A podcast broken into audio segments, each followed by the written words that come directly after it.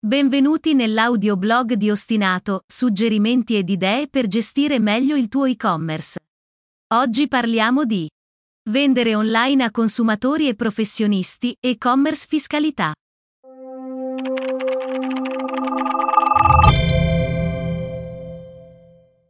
Hai deciso di intraprendere un business online e vuoi conoscere le differenze tra vendere online a consumatori e professionisti? Leggi le principali differenze tra queste modalità di vendita online. In questo modo potrai indirizzare al meglio la tua azienda digitale. I siti e-commerce possono raggiungere un numero indefinito di clienti. I soggetti destinatari dei prodotti o servizi offerti per mezzo del sito web possono essere divisi in due macro categorie, consumatore, il soggetto che acquista sul sito per uno scopo diverso rispetto all'attività imprenditoriale o professionale eventualmente svolta. Imprenditore, il soggetto che vende sul sito nell'ambito della sua attività imprenditoriale. In base a questa differenziazione si possono identificare due macro categorie di vendita online, B2C, sigla che identifica le vendite effettuate da imprenditori a consumatori. B2B, sigla che identifica vendite effettuate tra professionisti. Come essere certi di qualificare il cliente come consumatore oppure professionista? Uno degli indici più affidabili è l'inserimento o meno da parte dello stesso cliente della propria partita IVA nel corso del procedimento di acquisto. Questa informazione, infatti, è idonea a suggerire che il cliente ha inteso acquistare il bene, servizio nell'ambito della propria attività professionale o imprenditoriale, con le conseguenze che verranno descritte in questo articolo. Un e-commerce che vuole rivolgersi ai consumatori è di solito strutturato diversamente rispetto ad un sito che vende a professionisti. Le differenze si estendono anche alla normativa che disciplina la vendita. Vendere ai consumatori B2C.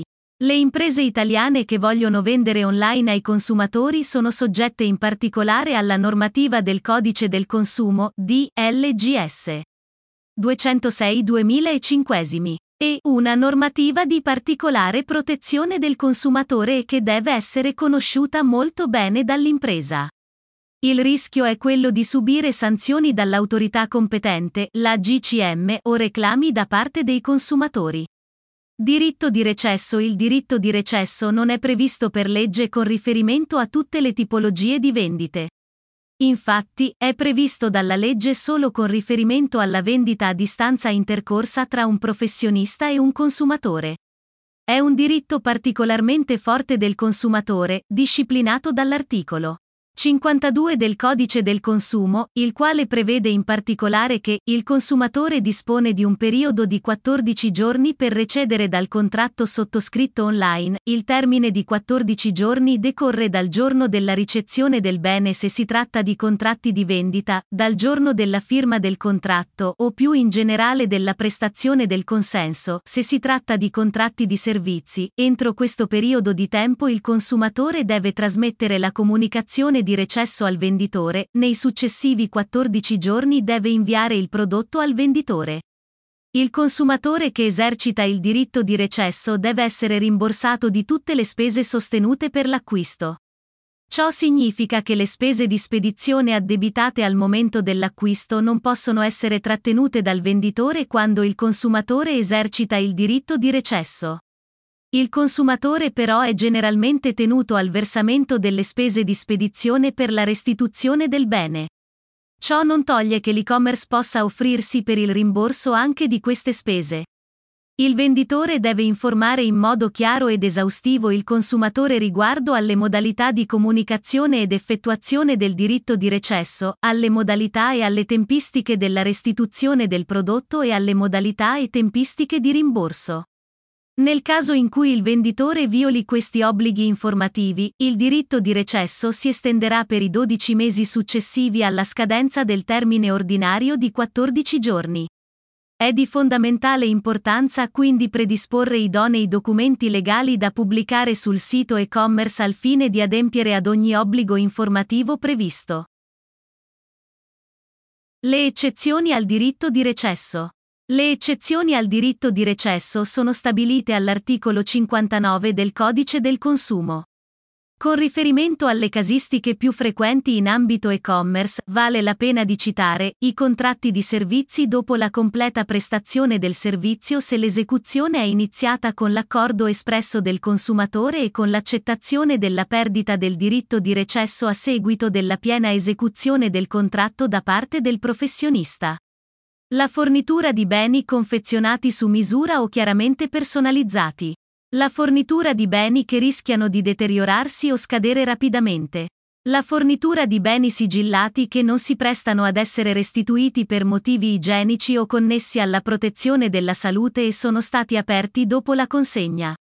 La fatturazione. Gli obblighi di fatturazione elettronica e-commerce con riferimento ai consumatori devono essere esaminati distinguendo tra e-commerce diretto ed indiretto. E-commerce diretto, la transazione ha luogo esclusivamente online, dall'effettuazione dell'ordine fino alla consegna del bene, S, la vendita online di software.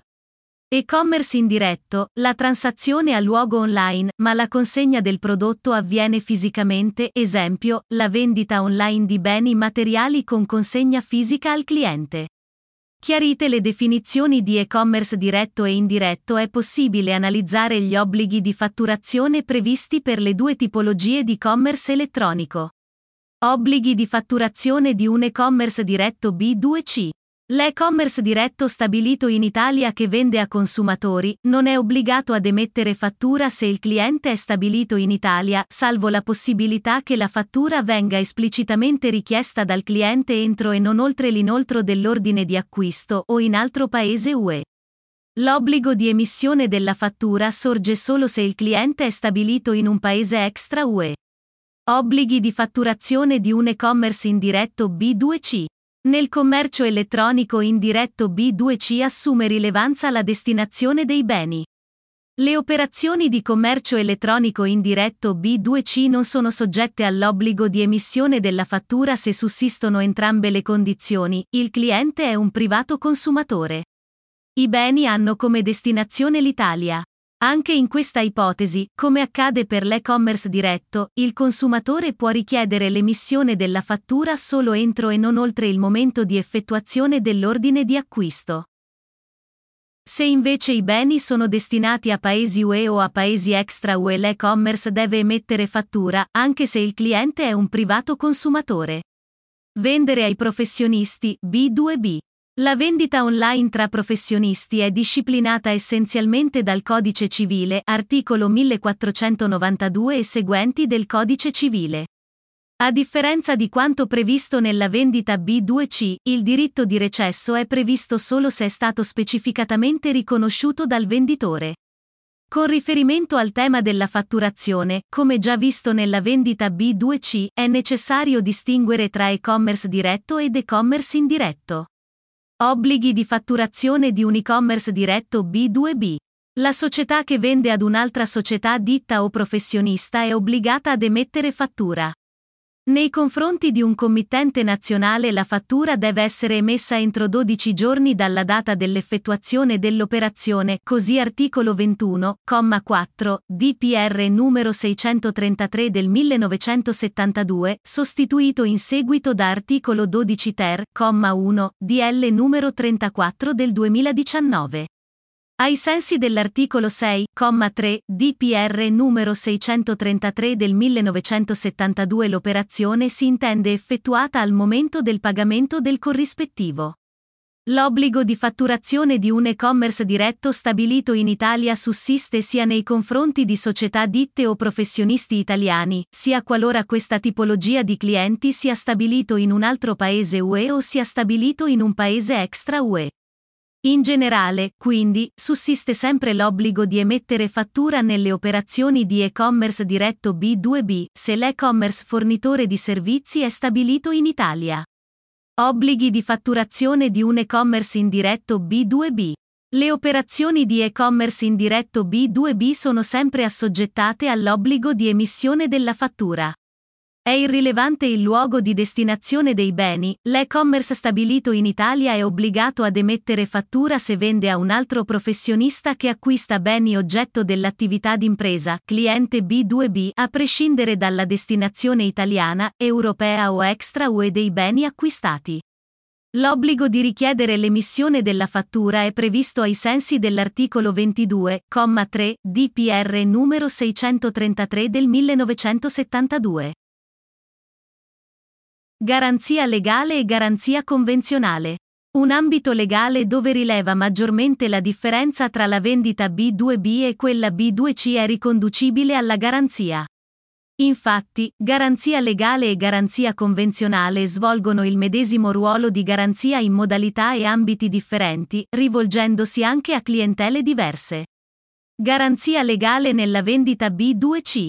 La garanzia legale prevista dagli articolo 128-135 del Codice del consumo si applica solo ai clienti che effettuano acquisti in qualità di consumatore. Essa trova quindi applicazione solo nell'e-commerce B2C. La garanzia legale prevede la responsabilità del venditore nei confronti del consumatore per qualsiasi difetto di conformità del prodotto che si manifesti entro due anni dalla consegna dello stesso. Il bene si intende conforme al contratto se è idoneo all'uso che viene generalmente fatto di beni dello stesso tipo, è conforme alla descrizione o al modello forniti dal venditore, presenta le qualità che il consumatore deve aspettarsi in relazione alla natura del bene e, o alla campagna pubblicitaria dello stesso, è idoneo all'uso particolare che intende farne il consumatore, solo se tale uso risulta esplicitamente dichiarato nel contratto di vendita. La garanzia legale decade se il difetto di conformità non viene denunciato dal consumatore al venditore entro il termine di due mesi dalla data in cui il difetto è stato scoperto. Per poter godere della garanzia legale il consumatore dovrà conservare e fornire la prova della data di acquisto e di consegna del bene. La prova può essere costituita per esempio dalla fattura, se richiesta al momento dell'acquisto, o dal documento rilasciato al momento dell'effettuazione dell'acquisto e o della consegna. Salvo prova contraria, i difetti di conformità manifestati entro sei mesi dalla consegna del bene si presumono già esistenti a tale data, a meno che tale ipotesi sia incompatibile con la natura del bene o con la natura del difetto di conformità. A partire dal settimo mese successivo alla consegna del prodotto, sarà invece onere del consumatore provare che il difetto di conformità esisteva già al momento della consegna dello stesso.